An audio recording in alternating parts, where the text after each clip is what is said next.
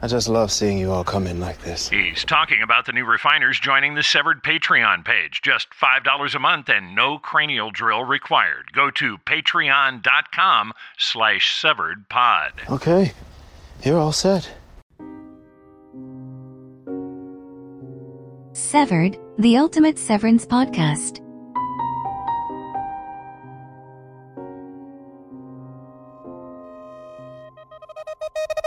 Welcome, macro data refiners, to Severed, the Ultimate Severance Podcast. I'm your host, Alan S. Severed is a comprehensive deep dive rewatch podcast covering all of the first season of the Apple TV Plus series Severance. This is an episode by episode rewatch, but we will call forward as well as back. If you haven't already finished all nine episodes of the first season of Severance, you might want to do that before you start this podcast. Since this is our first time together, there are a number of people we have to meet and principles of the world to be introduced. There was so much information, it was decided upstairs we should only take today's file to 50%. The rest will be discussed the next time we gather in the Good News About Hell Part 2. Severance is a beautifully constructed puzzle box. It's an incredibly detailed world full of mysterious weirdness. One of the things I love about Severance is how it feels like a classic graphic adventure game. The way we map out the severed floor, the secrets of Lumon being slowly revealed, the quirky characters, the interestingly retro computer equipment. It all feels like an episode of a Sierra Online game or the incredible Myst graphic adventure puzzle from back in the 90s. And like those classic adventure games, Severance also comes with a booklet. Remember how there'd always be a booklet in with the Space Quest discs or that booklet that came with Myst? In a few pages, these printed add ins to the game would give you the story, setting up the adventure you were about to undertake. It also gave you some basic operating instructions, a few hints, and a little background about the world you were entering. Severance has the same kind of instruction booklet. It's called the Lexington Letter. You don't have to read the Lexington letter in order to enjoy watching Severance, but I really believe you will enjoy Severance more if you do read the Lexington letter. The Lexington letter was actually written by series producer Ben Stiller as a teaser for the series. It was not the promotional tease you might expect. Instead, it's an explanation of the premise of the show. In interviews, the producers have mentioned several times how worried they were no one was going to get the premise. The Lexington letter lays out the effects of the severed procedure in detail. The e document of the letter was first made available in January of 2022. It dropped for free in the Apple Books app. So, a brilliant stroke of corporate cross promotion with Apple TV Plus. Kier Eagan would be so proud. The Lexington letter was free and led the premiere of the first Severance episode by a few weeks. You can still find the Lexington letter in Apple Books and download it for free. If you have an Apple device like an iPhone or an iPad, you probably have Apple Books already installed. The Lexington letter is a total of 43 pages. About half of that is the text of the letter. The other half is an incredibly interesting internal Lumon document for severed workers called the Macro Data Refiners Orientation Booklet. The Lexington letter was written by a severed Lumon employee from the Topeka office who managed to both make contact with her innie and then escape from Lumon. She's writing to a reporter at the local newspaper as a Lumon whistleblower. In the document, we get to see the internal newspaper emails talking about the letter along with the body of the letter. This severed employee was also able to spirit a copy of the orientation booklet off the severed floor. Several reviewers have noted the Lexington letter is not nearly as well written as this series.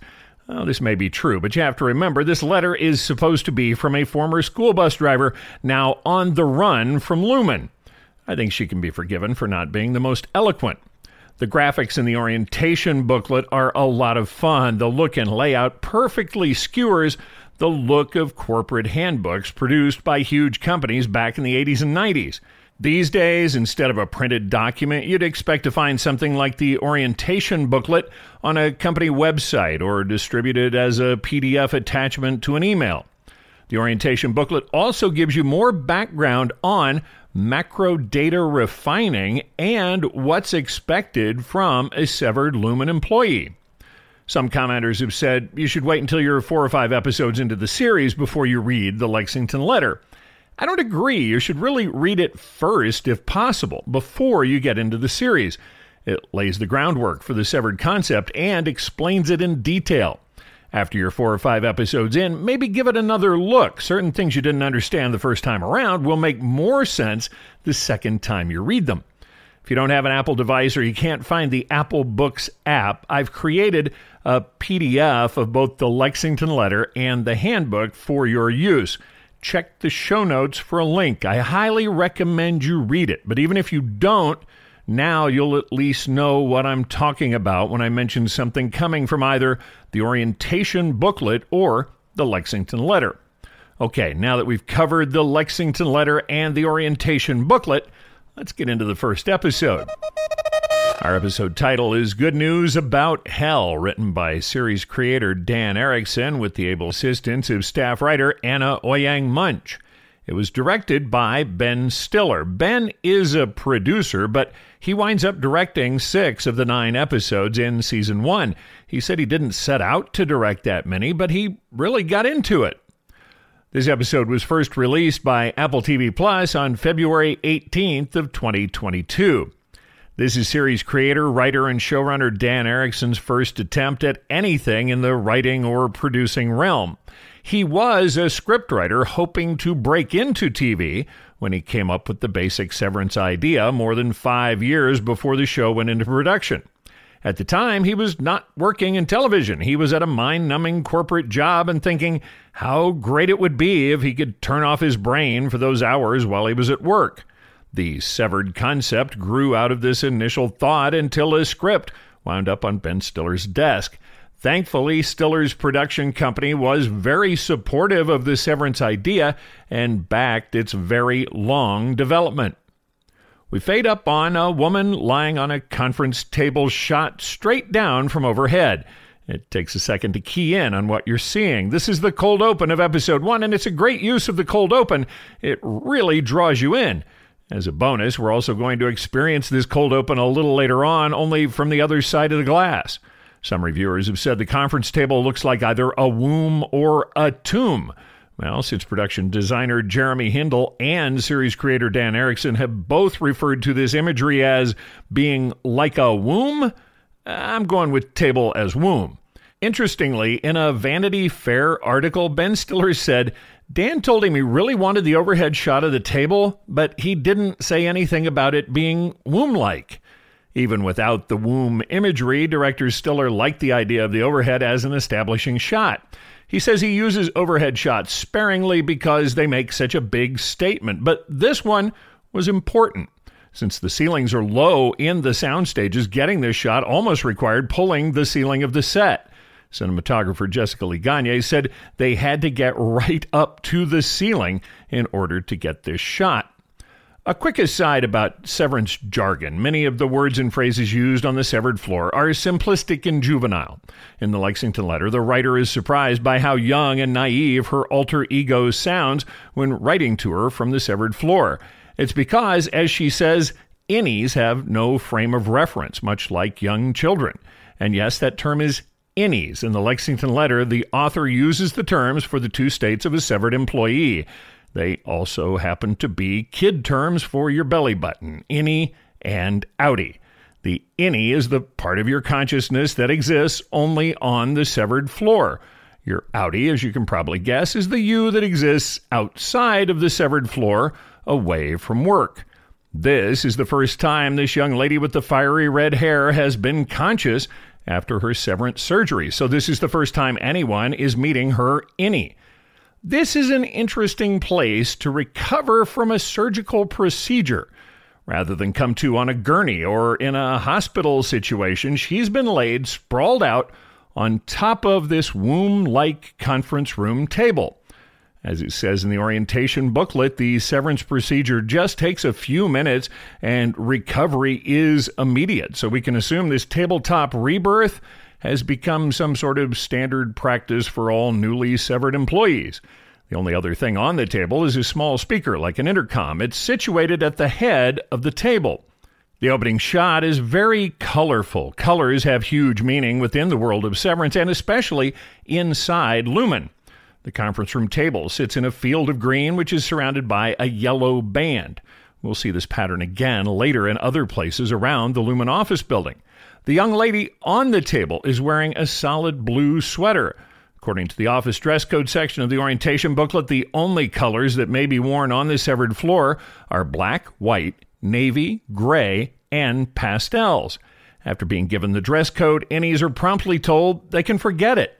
The innie is dressed by their outie, and the outie has also been given dress code information.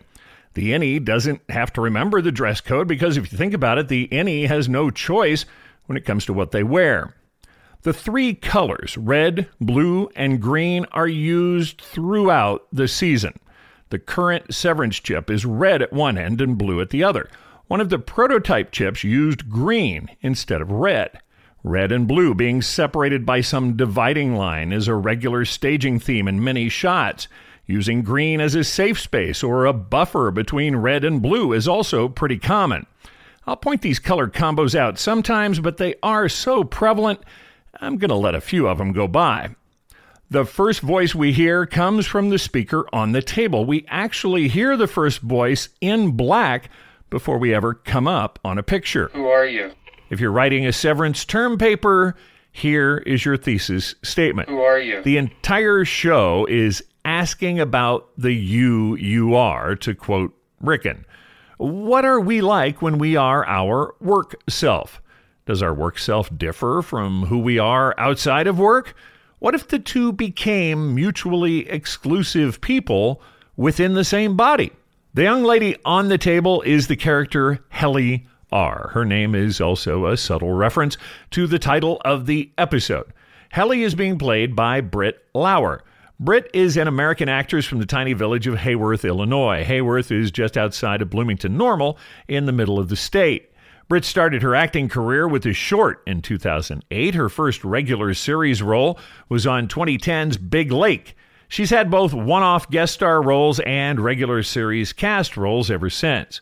Britt recurred on 13 episodes of TV series Unforgettable and 30 episodes of the series Man Seeking Woman. We have an idea. We want to set you up.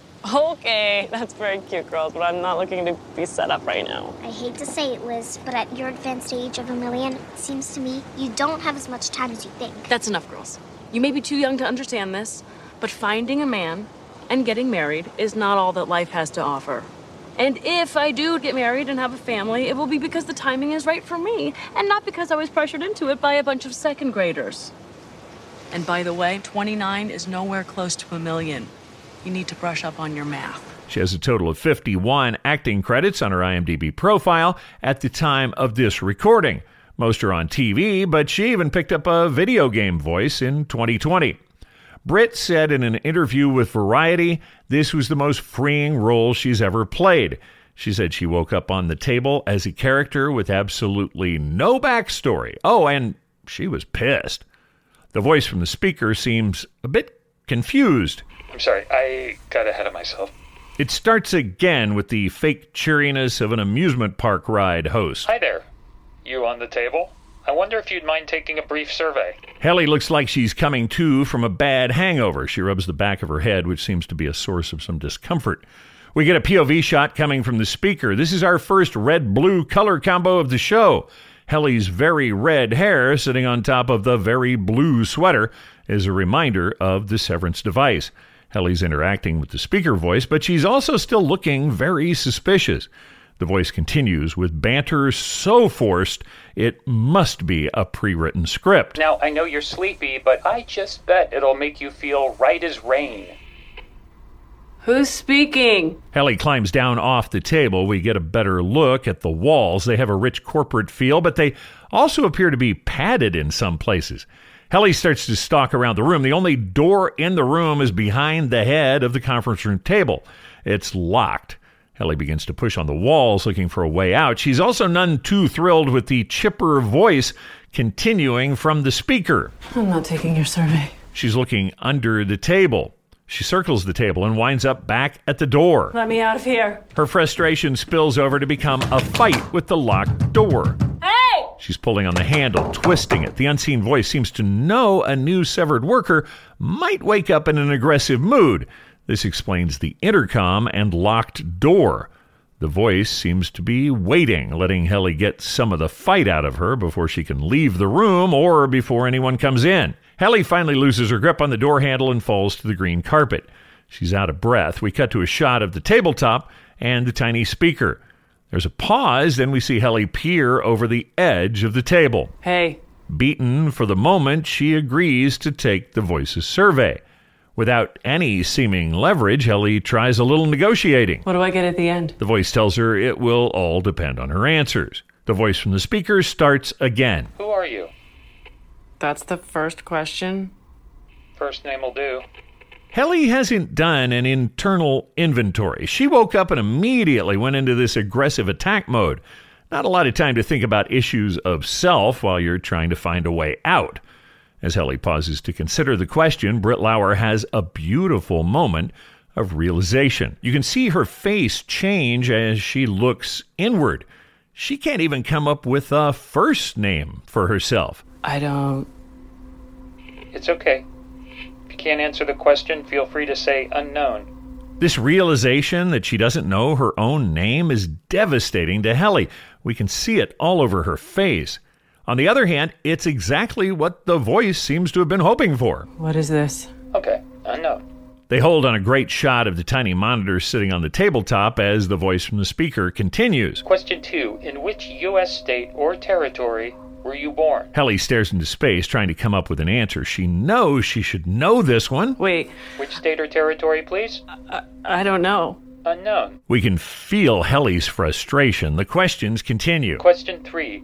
Please name any U.S. state or territory. Fuck, First that I- comes to mind. Helly does come up with an answer on this one. I don't know. Delaware. What is this? Delaware. Question four is confusing. What is Mr. Eagan's favorite breakfast? At least it's confusing right now. This one flew by me the first time I watched, but it hit me in the face on second viewing. Eagan is, of course, a very important and powerful name in the world of Severance. We're going to get into all of this in greater depth as we move through the episodes, but in a nutshell, the Eagan family created Lumon Industries shortly after the end of the Civil War. The founder and first CEO, Kier Eagan, seems to have created some sort of cult as part of the business of Lumon. Lumon was first a manufacturer of pharmaceuticals and toiletries. The writer of the Lexington letter mentions how she'd purchased Lumon brand deodorant for years. Now, Lumon appears to also be into tech. Real-world crossovers to Lumon might be companies like Procter and Gamble, AT&T, Johnson and Johnson, or General Electric when it comes to the long history and immense scope of the company. The cult of personality that seems to surround Lumon has real world parallels to tech gurus like Bill Gates and Microsoft, or retail savants like Sam Walton at Walmart, and kind of funny coming from a show distributed by Apple TV, but Lumon also seems to be skewering Steve Jobs, who created an incredibly powerful cult surrounding Apple.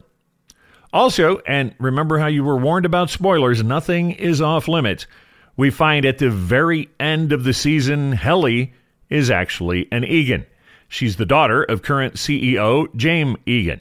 And that's Jame, not James. She decided to be severed very publicly as a way to help remove the societal stigma surrounding the severance procedure. The breakfast question might be referencing Helly's father, but more likely it's a reference to known information about the lore of founder Kier Eagan.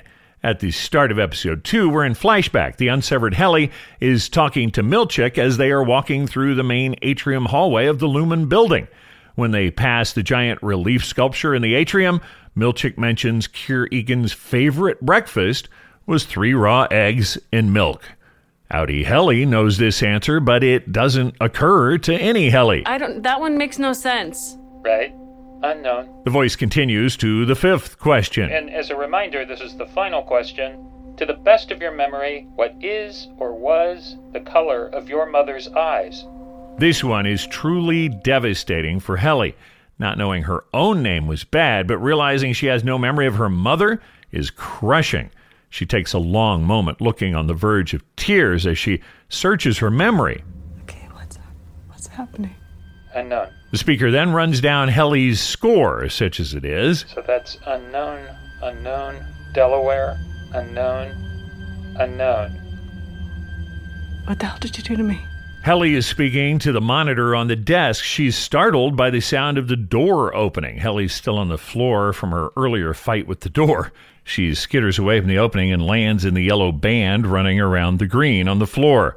We get a reverse angle over Helly's shoulder.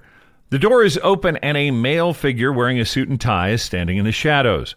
The room behind him looks to be smaller, and the floor he's on is above the level of the conference room floor.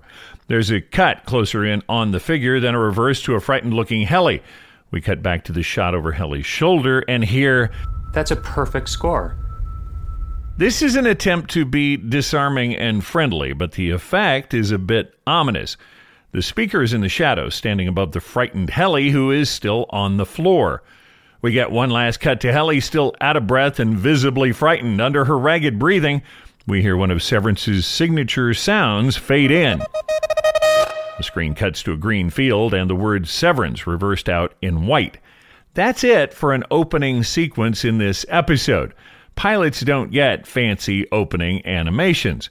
They will make up for it with episode 2. The opening sequence is fantastic, and we will spend a lot of time on it. While still holding on the word severance, we hear a man sobbing. This is deep down and gut wrenching.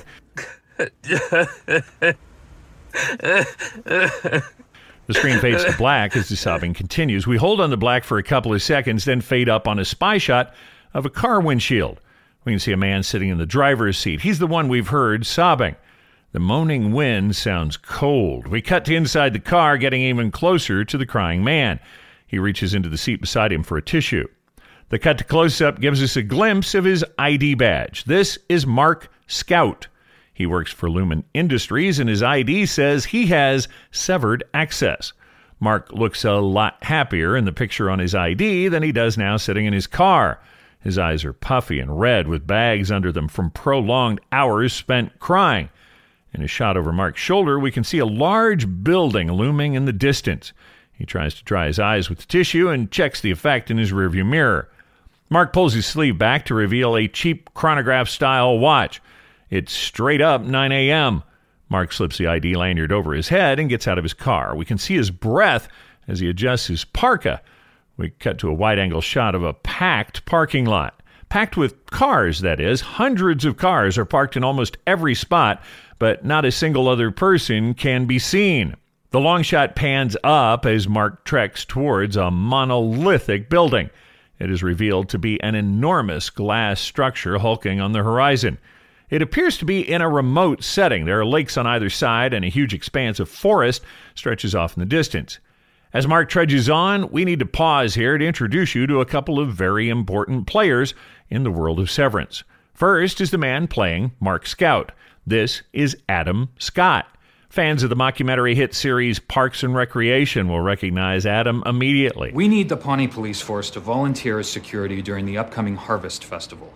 Now, the city won't let us throw the festival unless. Say unless. no more. Just send me a schedule of how many officers you need and when.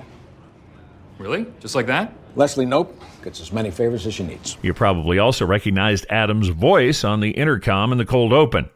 Adam has been working in Hollywood since 1992 when he appeared in the REM music video for Drive. Adam was first really noticed as Griff Hawkins in the 1994 TV series Boy Meets World. Here I am, punctual as is my way.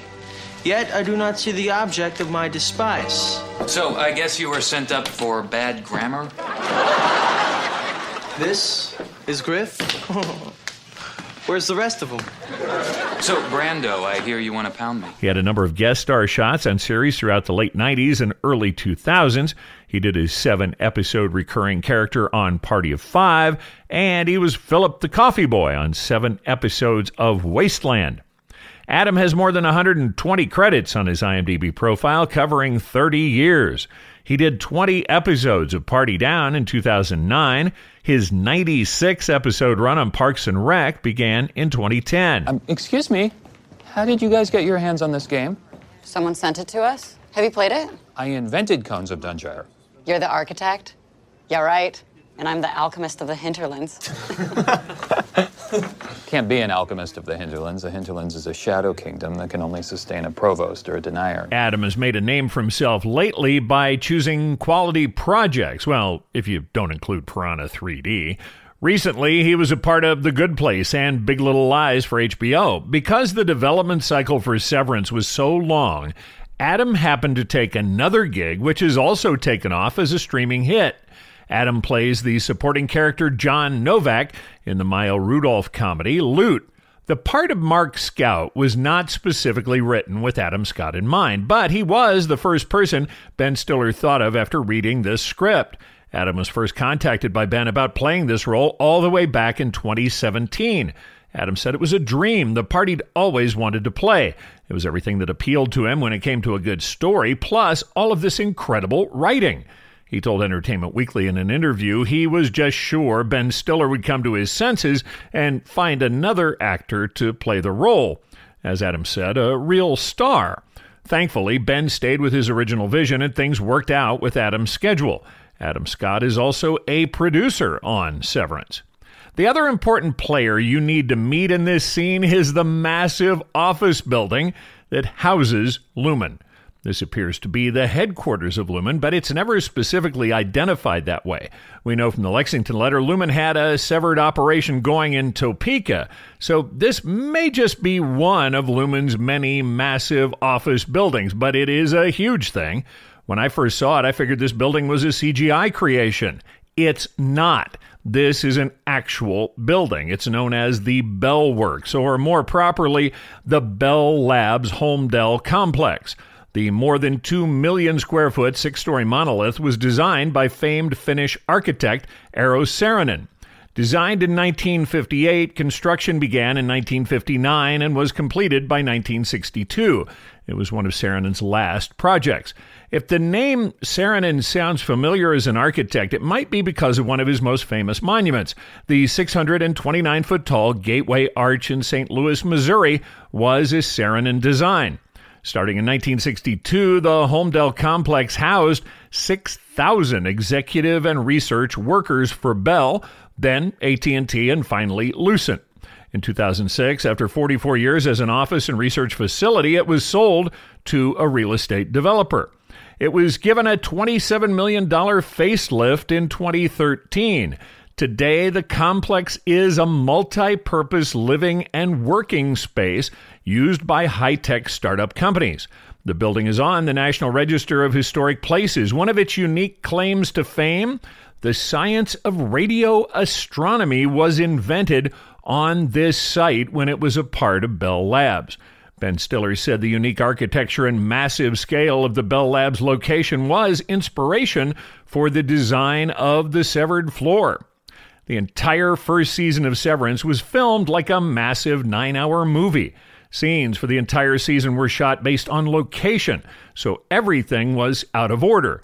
The scenes here at the Bell Labs location were the last ones shot for the season. Catching back up to Mark, we're now in the spectacular main hallway of the Holmdel complex. There's a tilt down after we get a look at the incredible atrium ceiling. The central atrium spans nearly a quarter mile from one end of the building to the other. Mark presents his ID badge at a large horseshoe shaped security desk where a woman in a gray suit coat is sitting. She picks up what looks like a very modern phone receiver. Are you ready for Mr. Scout? There's a long pause before she then says, Thank you. The chairs in the receiving area are a neutral green. Green and blue are both considered calming colors in a corporate setting. Green, especially, comes up a lot in the design of Lumon. It seems to indicate a safe space in the world of severance, but it also might indicate a severed space. Mark is given the okay to go ahead. We cut to a long overhead shot looking straight down at reception. The desk itself is in a field of green. A wide band of yellow surrounds the desk, which is then surrounded by another band of green. The carpet design looks like a much larger version of the conference room from the cold open. In the age of digital recoloring and retouching, I figured the reception area had been lumened up with a color makeover in post. Nope, it's refreshing how much of what we see throughout the series is a practical effect happening right before our eyes. In order to get the color scheme right in the Bell Labs reception area, the Severance crew re-carpeted the entire area for this down angle shot. In an interview with Set Decor magazine, Andrew Baseman said as a general rule they would use blue carpet in offices and common spaces that were non severed. They tried to use green carpet in severed spaces. This reception area is on the main atrium level. Maybe it's green because it's the severed reception area. As we follow Mark's progress through the incredible main hall, he passes a relief of a huge head looking to the left. This head is easily 30 feet high on a wall that goes from the floor to the ceiling of the six story tall atrium. Some theories say this relief sculpture is a nod to sci fi pioneer Philip K. Dick. Many of the big ideas in Severance can be found in Dick's work. Is it Philip K. Dick? Eh, maybe. It looks like some images of Dick, who had a white beard later in his life, but as we'll find out, this is very definitely Kier Eagan. Unlike the empty parking lot, dozens of employees can be seen walking around inside the building. They're all sporting the same ID on a lanyard we saw Mark wearing.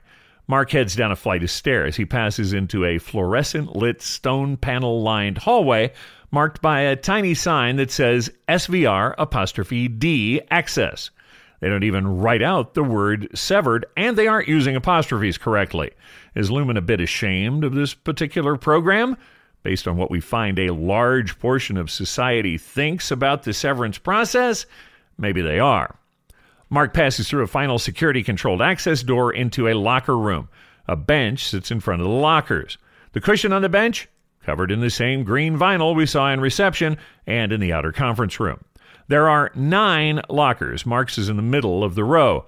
It looks like there might be a symbol on the door of the lockers. Mark opens the locker and begins to change. He takes off his wet boots and replaces them with dry dress shoes. His chronograph style watch goes into a drawer and is swapped with a watch that only has hash marks on the face. Mark also swaps the ID badge with his name on it for a solid blue card with only the Lumon droplet on it. As we found in the Lexington letter, this must be due to the code sensors in the elevator.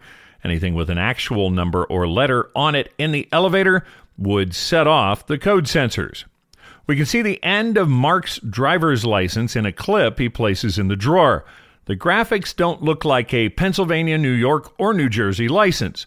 Checking the dates, Mark's birth date appears to be the same as Adam Scott's, April 3rd, 1973. His license was issued in April of 2020. The Outie world of Lumon seems to be modern day. The innie world is timeless.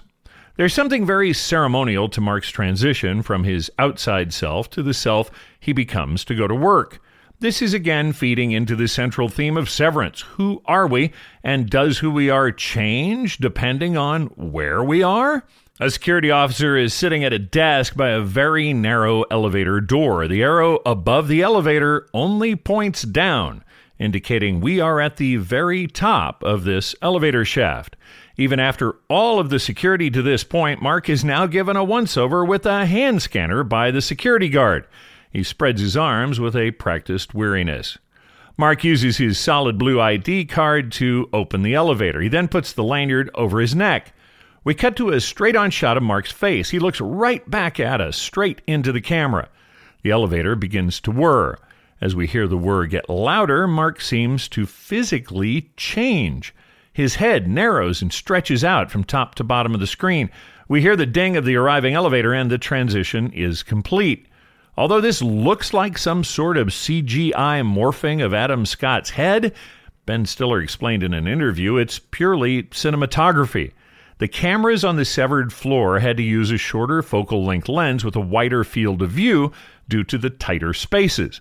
The cameras used outside of Lumon were able to use a more natural focal length. What you're seeing in the elevator is a transition from one lens to the more forced perspective of another.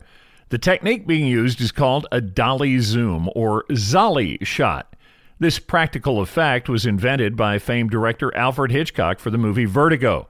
With the dolly zoom, as the name implies, the lens of the camera is zoomed either in or out as the camera itself is moved in the opposite direction on a dolly. Going down, the camera moves in towards the subject as the lens is zoomed out. The net effect is a minimization of the background, while the performer gets larger and more pronounced in the foreground. Going up, the reverse happens. The camera is rolled away from the subject as the lens zooms in. There's nothing computer generated and nothing physical is actually happening to the severed employee. It's an old school and very effective method for changing how we see the employee through the focal length of the lens being used. As Mark arrives on the severed floor, we hear a snazzy little tune with a samba beat start to play. It has the feel of something from the 50s or 60s. It's very upbeat and positive. Sometimes Severance uses classic or current music cuts to highlight a scene. All other music for Severance, like this walking piece, is being custom produced by composer Theodore Shapiro. Shapiro got his start in composing for film and television on the sketch comedy show The State. Throughout his career, Shapiro has crossed paths with Ben Stiller. He's done a number of projects for Red Hour Productions, like the soundtrack to 2006's Blades of Glory. Shapiro has also done the music for Stiller starring vehicles like The Secret Life of Walter Mitty, Dodgeball, Tropic Thunder, and Zoolander 2, just to name a few. Shapiro has 89 composer or soundtrack credits dating back to 1993. Mark begins an almost absurdly long trek through the underground hallways of the severed floor. The sets for the severed floor were built on three sound stages. The combined space ran up to 130 feet long, which is nearly half a football field. It gave the production team plenty of room to stage walking scenes like this one. As he walks, he puts a hand in his pocket to find the tissue he'd been crying into just a few minutes earlier. It has no meaning for the severed mark, so he tosses it in a waste can as he passes. This tiny detail held a huge amount of information for me. One of the things I first thought when watching Severance was they're in a Matrix style reality created by a computer. I thought maybe when a severed employee gets on the elevator, they're actually jacking into the Lumon Matrix, where everything they experience during the workday is being created in their minds. The tissue kills this theory. It's a real object Mark brought with him from the outside world to the severed floor. If the tissue's real, the severed floor is real, and so is what we experience there with the characters. Series creator Dan Erickson has confirmed in interviews everything we're seeing is really happening. Nothing is being created in the severed employees' minds. Mark walks and walks and coughs a few times and walks some more and sniffs. This sequence is very long. From where he begins at the elevator until he reaches the door to his work area is a full 90 seconds. We don't see another employee anywhere along the way. This walk tells us a couple of things. First off, this place is massive. Imagine walking in any building for 90 seconds at the pace Mark is walking. Even if he's going in circles, you'd still cover a huge amount of area. It also tells us Mark is an old hand at this. He doesn't hesitate for a second. He makes every turn, every weird little cut without a pause or a misstep. Mark passes a tiny sign that reads Macro Data Refinement. If you can believe the coloring, the work area where Mark arrives is both a very safe space and a very severed space. The carpet and ceiling panels are both green. The walls of the cubicles are green. Space does not seem to be an issue below ground at Lumon. The huge area Mark steps into contains four small workstations arranged in a cubicle pinwheel at the center of a very large, low ceilinged room. Mark appears to be alone in the space. He steps to one of the workstations in the cluster and turns it on. The workstations here on the severed floor are dated. They are old. These things have deep, heavy cathode ray tube monitors with standard def 8 bit graphics. The keyboards are huge and clunky. They're a standard QWERTY keyboard with a trackball where you'd expect to find a number pad. These workstations look like they might have been a hot computer item in the 80s or early 90s if they actually existed.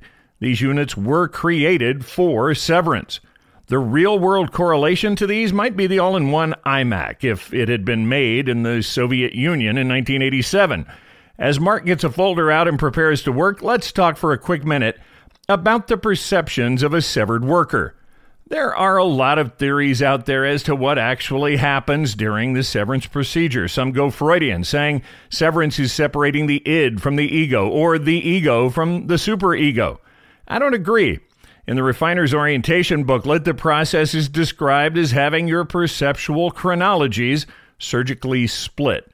Following the severance procedure, your access to memories will be spatially dictated. This is a fancy way of saying what you remember is dependent on where you are. The writer of the Lexington letter describes it saying her Innie's knowledge had been filtered. She knows what beer is, but couldn't name a specific brand. She's aware she's in the United States, but can't name a specific state or draw a map of the country. I call these institutional memories. Things you've learned throughout your life experience and then apply to your future activities are allowed through the filter as necessary memories. This is why innies are already potty trained. They can feed themselves, they know how to speak English, etc. This is institutional knowledge, which is based on memory, but it's not referenced as chronological memory. Specific chronological day to day memories about things that happen to you or happen around you are what get split. Instead of having one continuous timeline of your life, you now have two. When you're on one timeline, you have no knowledge of the other timeline. You can only access those things that have happened to you on the severed floor when you are on the severed floor. I think there is a real world parallel to this phenomenon, but it's rare. Patients who suffer from dissociative identity disorder, DID, sometimes called multiple personalities, are reported to experience this stopping and starting of consciousness. In the book Sybil, the main character describes having her memories disrupted she might be in a house, married with a family, and suddenly she stops remembering anything. When she picks up the thread of memory, it feels like no time has elapsed, when in reality, it might be months later and she's hundreds of miles from what she considers home. What's happened in the interim is control of the body and consciousness is taken over by another personality. When an alternate personality takes over, the main personality just stops. It's not sleep, it's just no perception at all with no sense of the passage of time. This seems to be the same phenomenon experienced by severed employees. When the elevator door closes, perception stops until the doors open again on the severed floor. Mark's computer is booting up. He opens a couple of file folders on his desk. We get a great long shot looking at the room. There are analog clocks on both facing walls. Between them is a sea of green carpeting. Jeremy Hindle calls it hideous, but it was the winner out of six different shades he tested. This one graded well, and he said it was least offensive to the viewer. The four workstations clustered together look tiny in the middle of the room. Aside from the clocks, there's nothing on the walls of the room or on the panels of the cubicles. Mark has a picture sitting on his desk there's also a lighted lucite block with a caricature of his head in it. Underneath the caricature, it says Mark S. Allentown. The geography of Severance is sketchy at best. Allentown, Pennsylvania is about 90 minutes from Holmdel, New Jersey, where the Bell Labs building is actually located. Later, we'll see some mail with his state identification on it of PE. Pennsylvania uses the two letter abbreviation PA. Either this branch of Lumon is in its own secret state, or the state of Pennsylvania abbreviates itself as PE in the world of severance. Allentown on this plaque appears to be a severance red herring. Allentown is a fairly well known city in Pennsylvania. Hey, Billy Joel even did that song about it. So our Outie heads go immediately to Allentown, the city in Pennsylvania. We have to remember this is Innie Mark's crystal cube. He doesn't know anything about Allentown, Pennsylvania. This is most likely recognizing his outstanding work refining a file named Allentown. We'll hear about his freshman fluke later in the season. Sure, whatever he did in the file might have affected something in the city, but Mark doesn't know anything about the city. As with all the other perks a refiner can earn, the crystal display is all about the file. Mark coughs again as he's setting up his desk. We hear a voice. You're breathing shitty. Mark doesn't seem surprised there's someone else in the room. Sorry. You sick? Maybe. Petey was sniffling yesterday. Mm, if you breathe on me, I'll rip your larynx out. We cut to the reverse angle of the cubicle cluster where we see a heavy-set bearded man already hunched over his keyboard working. Preventing illness seems to be an ongoing concern at Lumon, especially on the severed floor. There's an entire page on proper hand washing in the orientation booklet. One of the suggestions sing Happy Birthday to Kier as you're scrubbing. Severed employees are told to wash their hands at least 10 times a day. A stapler and several tiny items are sitting on the bearded man's desk next to his keyboard. He seems to be working intently as the two banter back and forth about Mark's possible cold. I feel like ripping out my germ ridden larynx would get you sicker than just me breathing on you. Nah, endorphins. Oh. Petey better not be out for the day because I'm about zero seconds from wrapping the Tumwater file and he needs to process it. We cut to Mark's computer screen where an ancient looking animation of the Lumon logo assembles itself on the screen. The graphic then changes to a monochromatic representation of an old Rolodex. This animated graphic would have been state of the art in about 1983. Flipping through the graphic shows his single name on each card. We see names like Bellingham, Culpepper, and Coleman fly by. Mark stops in the D's and selects the Dranesville file. A grid opens on the screen with the word Dranesville in the upper left of the screen. The upper right shows the file as 19% complete. At the bottom of the screen, we see five bins. The orientation handbook goes into quite a bit of detail about these bins. The five bins are each filled with numbers that fall into one of four categories. As the bins are filled, you can see the percentage of each of the four types of numbers contained in each bin. The idea is to fill each of the five bins evenly with the refined numbers. Once the bins are filled and the file is at 100%, the refiner's job is done on that file. What exactly is being accomplished by this process? You can find several hundred hours of YouTube videos attempting to answer this question. The numbers are identified by four different two letter abbreviations WO, FC, DR, and MA. These are abbreviations for the four different tempers identified by Lumon founder and original CEO Kier Eagan. The abbreviations stand for woe, frolic, dread, and malice. This is where we start to touch on the cult of Kier. Kier Eagan's trajectory as a CEO seems to have gone far beyond mere industrialist. He was also a theologian, philosopher, scientist, and prolific author. Season 1 just starts to delve into the cult of Kier. There are hymns, altars, paintings, there are Bible sized and even Bible formatted books written by and about Kier. Most of his work seems to be based on the taming of these four tempers and implementing what he calls his nine principles of life. We are never told exactly how the refiners are interacting with the tempers through the numbers.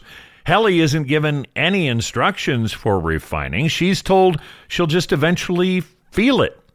Even though she's protesting her status as an employee, she does feel the numbers and is able to successfully refine a group into the proper bin. We can see the process has a physical effect on her. Severed employees are told they were chosen for their particular talents. So the feelings they get about the numbers might be a heightened sense or skill only found in certain people. Or it could be pure hype designed to make the innies feel better about the drudgery of their existence. There has to be something more going on here than benign number segregation. What they're really doing becomes the central mystery of the entire series. Mark and the bearded guy are catty corner in the cubicle cluster so they can see each other through a space in the wall panels. The bearded guy is nothing but rapid fire shop talk. If he doesn't process today, they won't know until Tuesday of next week. It's typical Lumon bullshit. Careful, guy. We have no idea what he's talking about, but it sounds like the kind of chatter you'd hear in any specialized office environment. Any profession, insurance agents, car dealers, bankers, realtors, they all have their own specialized vocabulary, words you only hear at work in that particular profession. It sounds like he's worried about getting delayed on something. Mark warns him to be careful about the chatter as we see another man enter the workspace. He's tall, gray haired, and appears to be at least a generation older than Mark or the bearded guy. The way Mark reacts to his arrival, we think he might be a supervisor until he speaks. Hi, kids. What's for dinner? God damn it, Irv. We warned you. About the greeting? You were kidding. No, we sincerely hate it. What follows is genial office banter. Irv's an old timer and a bit of an annoyance. So Mark and the bearded man, who Irv identifies as Dylan, have teamed up against Irv. As they're talking, Dylan continues refining. We see shots of his screen as animated numbers fly into an open bin. The abbreviations of the tempers are visible. The conversation continues.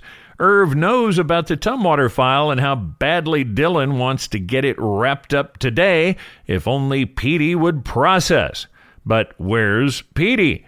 Petey seems to be the fourth member of the cubicle cluster, and his chair is still empty. No Petey? Uh, we think he's sick. Dylan mentions earning a perk called a waffle party.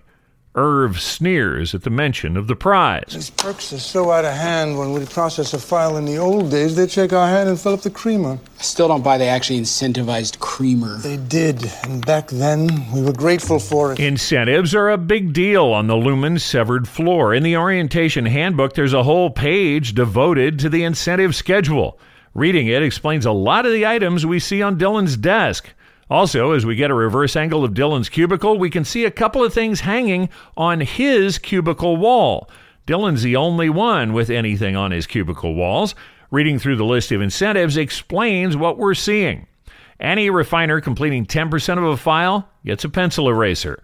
Now, these are the nice ones, the big pink gummy ones. You can see several of them sitting on Dylan's desk. Completing 25% of a file earns the refiner a finger trap. Sometimes known as the Chinese finger trap or Chinese handcuffs, these fiendishly clever woven devices have been a staple of county fairs for generations. Completing 75% of a file earns the refiner a music dance experience or MDE. No details are included on the incentive list, but be ready, we will experience an MDE this season. Completing 100% of a file, which seems to be a fairly rare occurrence, earns the refiner a caricature portrait.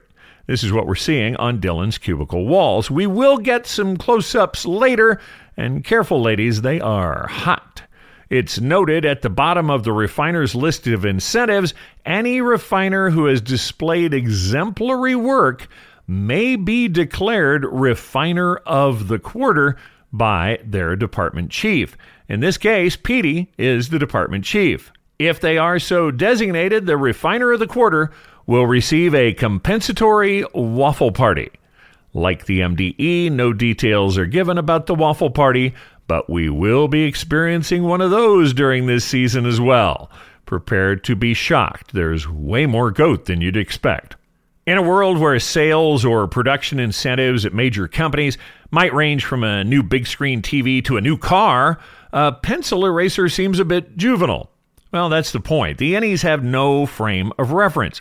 Even though they look and talk like adults, they're motivated like children. A range of incentives you'd trade tickets for at Chuck E. Cheese or the prizes you'd find on a carnival midway have huge value to an Innie because they don't know anything else. Irving seems to have matured enough within the world of the severed floor to realize these prizes aren't as motivating to him anymore. Dylan is still very into the rewards. The joshing continues until we hear a knock on the door. Before we see who's there, we need to take a moment to meet the two new members of Mark's work cluster on the severed floor. The bearded guy with the energy of a used car salesman three units from quota is Dylan. He's being played by Zach Cherry. Zach has created a character who is instantly in your face. He's arrogant, self assured, and aggressively competitive. He's also pretty hilarious. Zach's performing career kicked off in 2015. He started barnstorming through TV series, picking up guest star shots and a few multi episode recurring characters. Zach has amassed 44 credits on his IMDb profile in the past seven years because he works a lot. While playing Dylan, he's also appearing as the voice of Wolf in the very hip Amy Poehler created animated series Duncanville. Hey, Mrs. Harris. Black type paintball event? Nice. What are you doing here? My mom's out of town, so I'm showering and doing laundry. Your mother's not here for Mother's Day? Her and her boyfriend are gone for a month. It's looting season in Tornado Alley, and they need a new flat screen. Oh, if they find a stand mixer, oh God, what am I saying? Foil wrapped hot dog, perhaps? No, well, yes. Irv, the other member of this group of macro data refiners, is being played by veteran character actor John Turturro. Turturro is a Brooklyn born actor of Italian descent. He's consistently brilliant in anything he does. Turturro made his acting debut in 1980 as an uncredited day player in Martin Scorsese's Raging Bull. Throughout the 80s, Turturro appeared almost exclusively in movies. He picked up roles in recognizable titles such as Desperately Seeking Susan, To Live and Die in L.A., and the Woody Allen comedy Hannah and Her Sisters. His association with Joel and Ethan Coen led to high concept projects like Barton Fink, his memorable turn in The Big Lebowski. I see you roll your way into the semis. Dios mío, man. Liam and me, we're gonna fuck you up. Yeah, well, you know, that's just like uh, your opinion, man. Let me tell you something, Pendejo. You pull any of your crazy shit with us, you flash a piece out on the lanes, I'll take it away from you and stick it up your ass and pull the fucking trigger till it goes click. Jesus. You said it, man. Nobody fucks with the Jesus. And starring alongside George Clooney in the classic Oh Brother, Where Art Thou? Teacher said it absolved. For him, not for the law.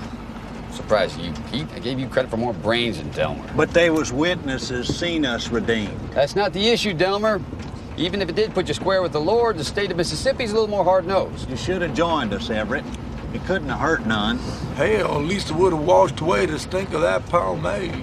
He's worked consistently since the 90s with nearly 120 acting credits, landing multiple movie roles per year. John's at a point in his career where he can pick and choose what he does. Turturro said several times he chose to be a part of Severance because it was such a unique concept and it was so well written. While we're meeting folks, we need to see who is knocking at the door. A good looking black man who appears to be in his early 30s steps into macro data refining. Good morning, macro data refinement. Irv jumps up from his chair and stands at attention. Hi, Mr. Milchick. The other two lean back in their chairs but don't stand. Irv seems to be from another time when there was greater respect for your supervisors. Also, as we'll discover, Irv has some military background. Seth Milchick is being played by Tramell Tillman, one of the breakout stars of the series. I always want to Midwesternize his name and call him Trammell. It's pronounced Tremel. He was born in Washington, D.C. in June of 1985, but grew up in Largo, Maryland. Tillman started his acting career in 2015 on the series Difficult People. He's not seven credits in seven years, all of those who've come on TV series, most with multiple episode arcs. Tramell has some fun stories to tell about getting just the right shape for his mustache and why he keeps his pants so high as Milchick. We'll get into some of his motivations later in the series. Interesting to note about the name Milchick, the editor of the newspaper in Topeka, who claimed to know someone higher up at Lumon, also had the last name Milchick. This is the same editor who quickly told the reporter to move on and forget about the Lexington letter as a possible story. Milchick is no nonsense. He's on a mission. Mark, could I have a word? Milchick is soft spoken and all smiles, but we instantly get an undercurrent of threat and just a hint of menace. Mark immediately jumps up from his desk, closes his papers, and steps towards Milchick. Irv shoots Mark a sympathetic look, while Dylan studiously gets back to his keyboard with an attitude of nothing to see here. They don't know if Mark is in trouble, but it looks like Mark is in trouble. Milchick leads Mark out the macro data refinement door. The samba music begins as Mark follows Milchick down the hall. They walk silently for a while, Mark staying just a step or two behind Milchick. Milchick is the first to break the silence. Last time you saw Miss Cobel, she was in her old office. Now she's in her new office. It's a completely different office. Mark doesn't respond to the information about Miss Cobel's office. He's more concerned about why he was summoned. What's this about? Milchick ignores him and continues. She'd never say so, but I know a compliment about the office would just make her day. He gives Mark a little smile as they turn a corner. They enter an office space with the sign Administration by the door. Milchick strides into the office. Mark hangs back a bit, walking behind him. We reverse angle as Milchick walks through one of the many nondescript white doors found all over the severed floor. He knocks, and we hear a voice off camera. Mark, come in. Shut the thing. Mark remembers Milchick's tip and gestures to the room. Nice office. Ugh, it's horrid. Yeah, the old one was better. So, what was that? Was Milchick setting Mark up, or is that just the way Cobel takes a compliment? Milchick steps to a position behind the desk. A woman with shoulder length gray hair, who we assume is Miss Cobel, steps from behind a door panel carrying a box. She immediately undermines Mark with an offhand comment. Oh. You look awful. You look hungover. This is a reference to Mark's eyes from his parking lot crying jag, which he doesn't remember, coupled with nights spent drinking. She tells Mark to sit as Milchick is setting up a monitor speaker on Cobel's desk. This one looks exactly like the one we saw on the conference table in the cold open. Cobel explains the speaker by saying, The board will be joining us remotely today. There are soft surges of static coming from the speaker, but no words. I have Mark S. at my desk. There's silence, a bit of static. Is Mark supposed to speak? He decides maybe he should. Oh, uh, hello. Cobel is sitting passively watching Mark squirm. I assume this is about me acting as department chief today. Okay. Uh, well, I mean, I've subbed for PD before, so it shouldn't be that big. PD is no longer with this company. Mark looks shocked. His head snaps back like he's been slapped. I'm sorry? Milchick offers his condolences. He tells Mark, You guys are one of my favorite office friendships. Mark is shocked at losing his friend. He wants to know what happened. We'd love to tell you, but unfortunately, non disclosure policy forbids. We'd be aiding an assault on PD's privacy by you. Mark is still stunned, but this subtle accusation shuts him down. Cobel seems excited to move on with the purpose of today's meeting. Mark, would you place your key card on my desk? She opens the drawer of her desk as Mark slips off the lanyard. Cobel stands and Mark follows suit. Mark S., at this time I confer upon you the freedom to serve here in the advanced role of Macrodata Refinement Department Chief. Congratulations. We see a close up of the desktop. Mark slides his blue key card with the Lumon water droplet on it over to Cobel as she slides an identical key card with lanyard back towards Mark. They each pick up the other card. The credentials on this new key card must have Mark upgraded to department chief. Cobel invoked the name Kier. This is the first time anyone has actually mentioned Kier Eagan, founder and first CEO of Lumon. The word Kier is Gaelic. It means the dark one. This is a strange reference. Cobel gives Mark the freedom to serve Kier. I don't know for certain, but I don't think executives who are promoted at Ford are given the freedom to serve Henry, or if executive promotions at Walmart are in service to Sam. It's a little weird to us, but on the severed floor, this is what they're taught, so this is what they know. As Mark is slipping the lanyard over his head, Cobel remembers something. Oh, a handshake is available upon request. Mark considers this option for several seconds before answering. Thank you. May I have a handshake? Adam Scott's line reading on this is amazing. Cobel looks a bit surprised and possibly annoyed by Mark's decision. We hear a burst of static from the board's speaker. Cobel grudgingly offers Mark her hand. As they shake, Milchick is coming around the desk carrying a three ring binder. He hands the binder to Mark. It looks like Mark is getting his first assignment as chief. I know you haven't run a training before, but Irving will be there to shadow. Cobel slips into a mouthful of corporate mumbo jumbo. Just stick to the flow chart and escalate properly depending on dialectics. You'll be fine. Milchick starts to tell Mark he can take a few minutes. Mark seems ready to power through, even though he is grieving the sudden loss of his friend. He cuts Milchick off, saying he's fine. As Mark turns to leave the office, we hear a burst of static from the speaker on Cobel's desk. Mark turns. Oh, and uh, thank you to the board as well. He pauses like he's waiting for some kind of a response. The speaker is silent. Cobel delivers one of the greatest lines of the episode. The board won't be contributing to this meeting vocally. Don't you wish you could do that? I want to get on a Zoom meeting sometime and tell everyone I won't be contributing vocally. As we leave Cobel's office, yes, that's Patricia Arquette playing Cobel. No, we aren't going to meet her just yet. We will be running into Patricia again later in the episode. We'll check out her acting bio then. But I'm afraid that's going to have to wait until next time, refiners. There is so much to get to in this first episode. It's necessary to break this file up into two parts. We'll pick it up next time in the interview room with Mark, only we'll be on the other side of the glass this time. Thank you for listening to Severed. For now, shut down your workstation. It is time to leave for the day. Please leave by the elevator and make sure to stagger your exits.